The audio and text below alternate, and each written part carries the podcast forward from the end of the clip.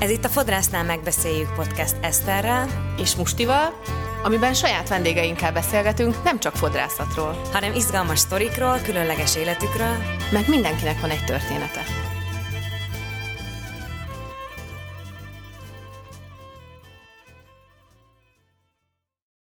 Igen, amikor szervezünk, akkor el kell mondani, hogy ez miről szól, milyen vendégekre számíthatnak, uh-huh. milyen stílust képviselünk, és nagyon sok helyen is zárkóztak ettől, hogy minket oda fogadjanak.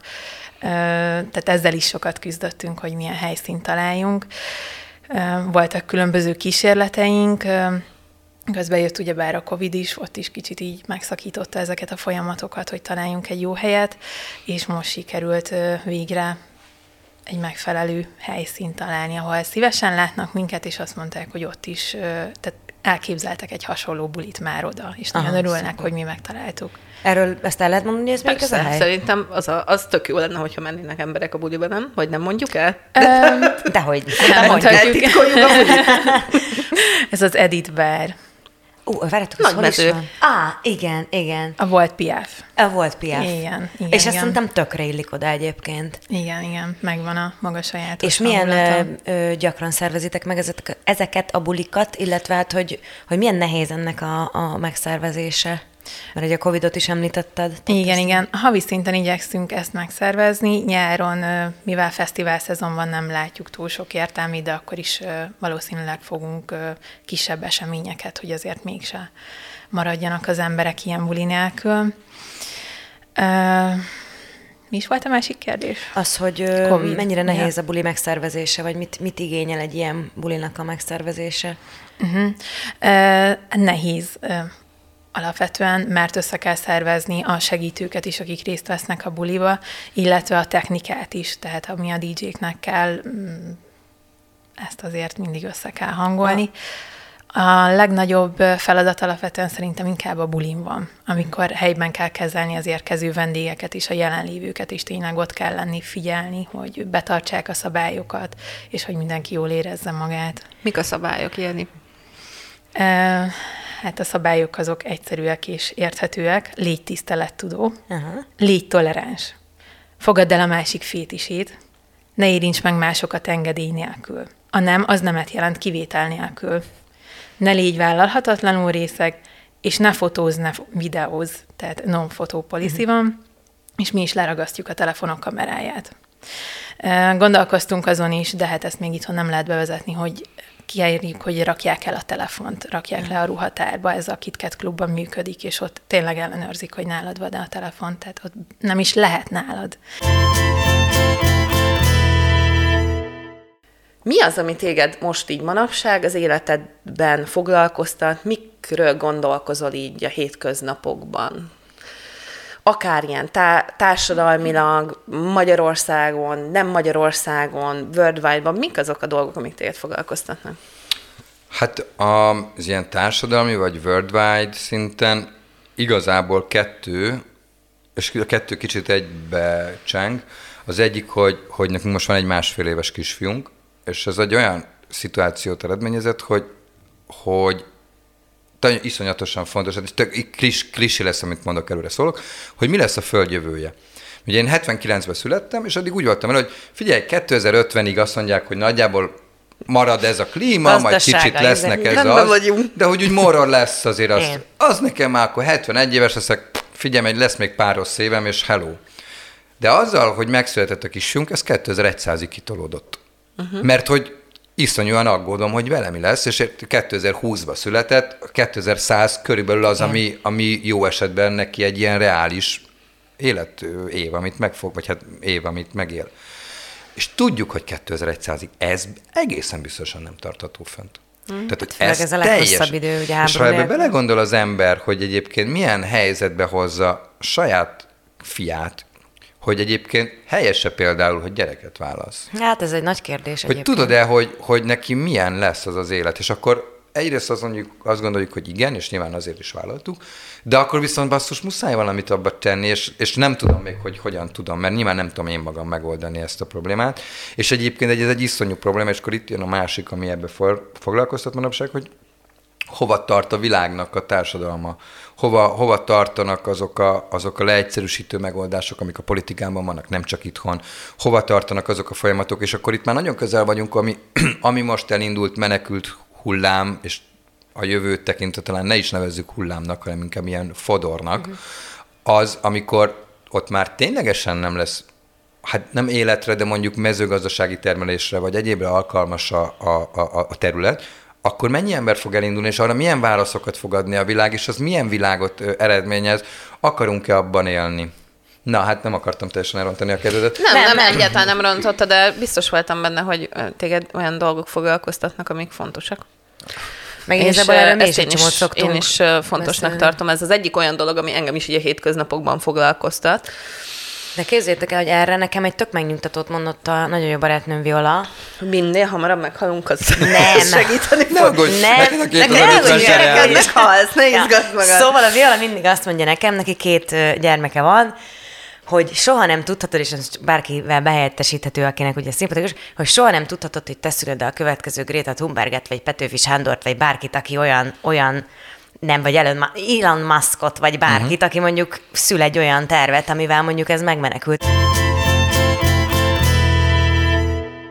Film az nem, tehát ez nem így működik, tehát igazából ennek szerintem sose lenne értelme, hogy ilyen, ilyen gigantikus hollywoodi költségvetéssel forgassanak magyar filmeket. A magyar filmeknek alapvetően főleg így, hogy most ez egy állami támogatású dolog, ez ilyen kultúrateremtés kéne, hogy legyen a célja. Tehát a, a szórakoztatásra tényleg ott vannak ezek a külföldi filmek. Persze most ezt tényleg megint úgy kicsit ilyen sarkosítva fogalmazok, mert kellenek jó magyar végjátékok, meg rengeteg ilyen ikonikus magyar végjáték van, amiből még mai napig mindenki idézi a Csinibabából a legfontosabb sorokat, de hogy, hogy igazából a magyar filmeknek szerintem azért nagy részt művészfilmeknek kell lenniük, tehát hogy, a, hogy igazából hozzá kéne, hogy tegyenek az embereknek a gondolkozásához, olyan, mint a, tehát a fesztivál sikereket kéne elérniük, mint mondjuk az olimpikonoknak hozzá kell hozni aranyérmeket, szerintem valami ilyesmi. A, a, Én legalábbis így látom, vagy egyébként uh-huh. igyekszem így gondolkozni, hogy, hogy tehát az, ez egy másik irányban megközelítve az, hogy, hogy mi megpróbálunk ilyen amerikai stílusú, vagy nem tudom, filmeket Magyarországon megcsinálni, nem jól, és, és erre mondja azt neki, hogy látszik rajta az nagyon, hogy az izzadságszag, igen, annak valójában olyan nagyon értelme nincsen. Tehát nekünk a, a mi magyaros kultúránkból kell szépen kihozni a legjobbat, és egyébként ez nem sikerül rosszul egyáltalán, tehát minden évben van valami nagy magyar ö, fesztivál siker, ja. ö, meg, meg mit tudom én, meg röpködnek az Oscar-díjak, ugye? Szinte ö, már. Szinte már, igen. igen. És ö, mi az oka annak, hogy ez a filmes szakmai közeg, ez ennyire belterjes, ez a második basic bitch kérdésem a mai napra. Uh-huh. De, és befejeztem itt egyébként, uh-huh.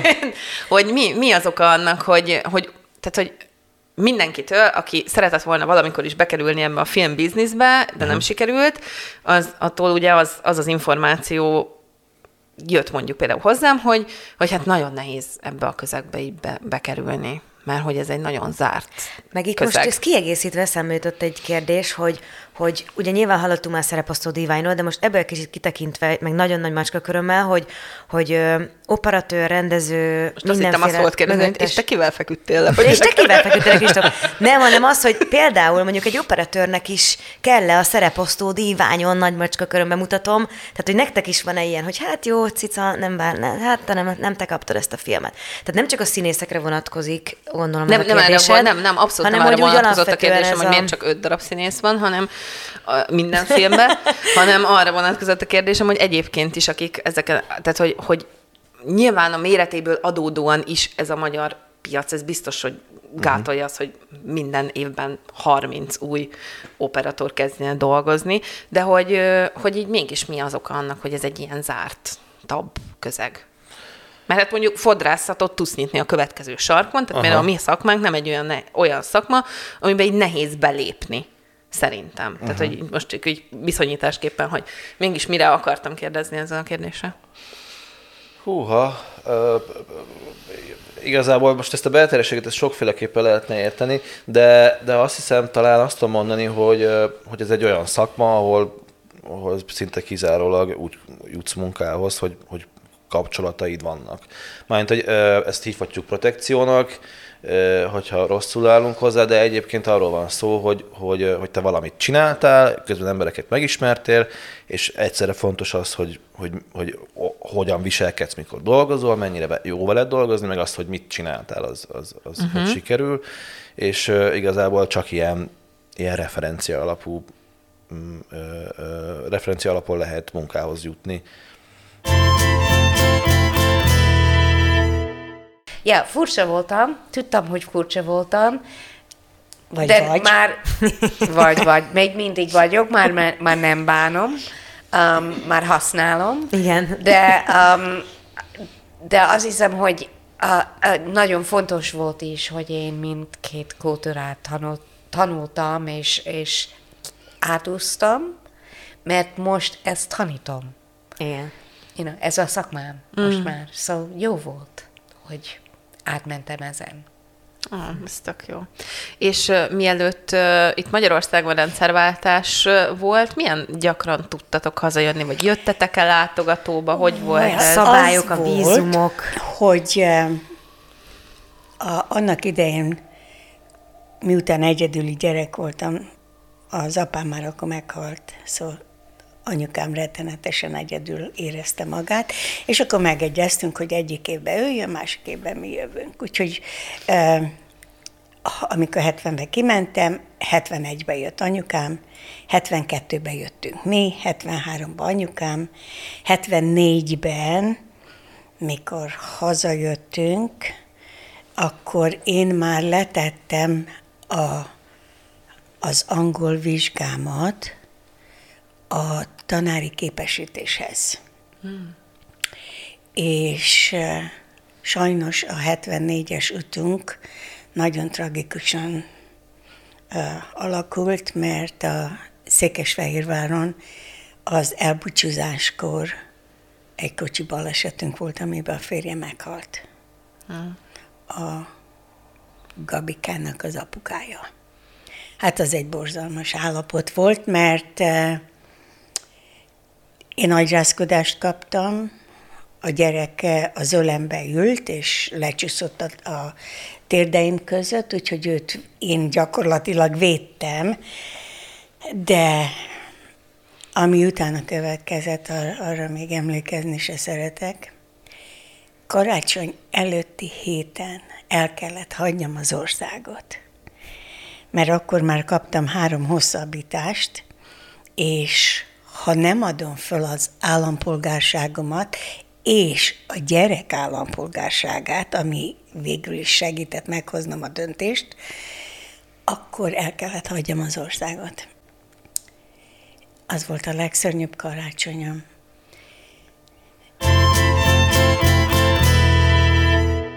Azt szoktam mondani, hogy a szociológia általában arra jó, hogy amikor az egyének azt érzik, hogy az életükben valami nem működik, és nyomoronskodnak ezen, hogy vajon mi miért nem működik, akkor általában ugye saját maguk környékén szokták a hibát keresni, hogy azért nem jutok előre, mert esetleg nem vagyok ügyes, nem vagyok elég jó, nem, vagy, nem csinálom elég jól a dolgokat. Ez nőknél ugye nagyon gyakori, hogy valami, valami az én hibám ebből fakadóan. De hogy az emberek nem egy ilyen légüres buborékban járnak, kelnek a világban, meg az, hogy milyen lehetőségeik vannak az életre, az nem csak attól függ, hogy ők elég ügyesek-e, hanem hogy kapnak-e elég eszközt ahhoz a világtól, hogy elég ügyesek legyenek. Tehát járnak, járhatnak-e jó iskolába például, a testük rendben van-e, mert van egy olyan egészségügyi rendszer, ami karban tartja, hogyha azzal probléma van, van-e elég erőforrásuk ahhoz, pénzük, meg hát kapcsolati hálójuk, hogy elnavigáljanak itt az élet sűrűjében, jó munkahelyük legyen, olyan munkahelyük, amiben úgy érzik, vagy ahol úgy érzik, hogy kiegyensúlyozottak, és ez bizony körbeveszi egy úgynevezett társadalmi struktúra, tehát egy rendszer, egy rendszerben élünk, egy társadalmi rendszerben, és a szociológia és a szociológus is azt vizsgálja, hogy különböző társadalmi csoportok közötti egyenlőtlenségek, hatalmi viszonyok hogyan befolyásolják azt, hogy kinek mekkora eszköztára van az életben való navigáláshoz. Tehát az, hogy valaki hova születik, például milyen családi háttérrel, vagy milyen anyagi erőforrásokkal, az ma Magyarországon például például befolyásolja azt, hogy mennyi, nagyjából ez befolyásolja leginkább, hogy mennyire tud előre jutni, hogy utána milyen iskolába tud járni, milyen tudást szerez a világban való jövésmenéshez. Ez, és ez, ez botrányosan rossz uh, szituáció, tehát hogy a, gyakorlatilag a szerencsém múlik igazából, tehát, hogy várjá, várjá, mennyire várjá. jut előre. Vannak olyan országok, ahol ez nem így van. Állnaim a kérdés. Nem amúgy, amúgy nem. Őszintén leszek, most, ahogy elmondtad, hogy, uh-huh. hogy ezzel foglalkozik a szociológia, hogy lehet, hogy nem csak rajta múlik, hogy mondjuk nem úgy mennek a dolgok, nekem soha életemben nem jutott még eszembe ez. Uh-huh. Egyébként eddig a pillanatig, amíg ezt mondtad, akkor soha nem jutott még eszembe ez. Mondok akkor még erre példát, hogy, hogy mennyire, milyen különböző skálákon tud ez futni. Tehát ha mondjuk azt vesszük, hogy az, hogy Magyarországon vannak állami fenntartású óvodák, az nem mindenhol van így. Va, nem minden országban. Tehát az, hogy van egy szolidaritási közösség, ami áll az emberekből. Én ezt szeretem államnak nevezni. Tehát az állam az nem a kormányzat, meg nem, milyen jó megfogalmazás, hanem hogy itt egymás iránt mi felelősséget vállalunk, akik mi egy helyen élünk. És azt szeretnénk, hogy mindenkinek lehetőleg ugyanolyan emberhez méltó életkörülményei és élete legyen, mert hogy van egy minimum, amit azt gondolunk, hogy, hogy az mindenkinek jár. És akkor végig gondoljuk, hogy az a bevétel, ami mondjuk adók vagy, vagy, és nem csak személyi jövedelemadó, hanem cégek felől, vagy más irányból bejön ebbe a közös kasszába, az hogyan osszuk újra úgy, hogy mégis igazságos legyen, és méltóság, ezt a bizonyos méltóságot mindenkinek megadja, és például az, hogy akkor mi ebből költünk arra, hogy a kisgyerekeknek legyen egy olyan intézmény, ahol képzést kapnak, tehát nem, tehát nem egyszerűen gyerekmegőrző, hanem lehetőleg jó megfizetett óvodapedagógusokkal, jó infrastrukturális környezetben legyenek, akkor mi erre szánunk pénzt, mert azt gondoljuk, hogy ez fontos nekünk, mint közösségnek, nem csak a közvetlenül érintetteknek, a szülőknek, meg a gyerekeknek. Igen, tehát ez is fontos az, hogy műtét előtt ez az egy év, ez tényleg nagyon számít, és szerintem mm. nagyon-nagyon kell, hogy rájön az ember, hogy tényleg tudsz nőként élni, be tudsz illeszkedni a társadalomban, mint egy nő. Tehát... Te nem voltál sosem rosszul a, a gyógyszerektől? Ó, dehogy nem. Az első három hónap ilyen napi szinten öt-nyolc alkalommal mentem hányni, vagy legalábbis uh. valami hasonló. Tehát akkor ehhez kitartás is kell egyébként. Hát nyilván ez, hogy megpróbálja az ember. Nem éreztem jól magam, hát gyakorlatilag mint egy terhes nő az első trimeszterben. Uh. Mindent megkaptam, de utána jobb lett. Hát kell a kitartás, de szerintem azt gondolom, hogyha valakinek ez célja, ez, ez a negatív tapasztalások ellenére szerintem egy borzasztóan pozitív és kellemes érzés lesz.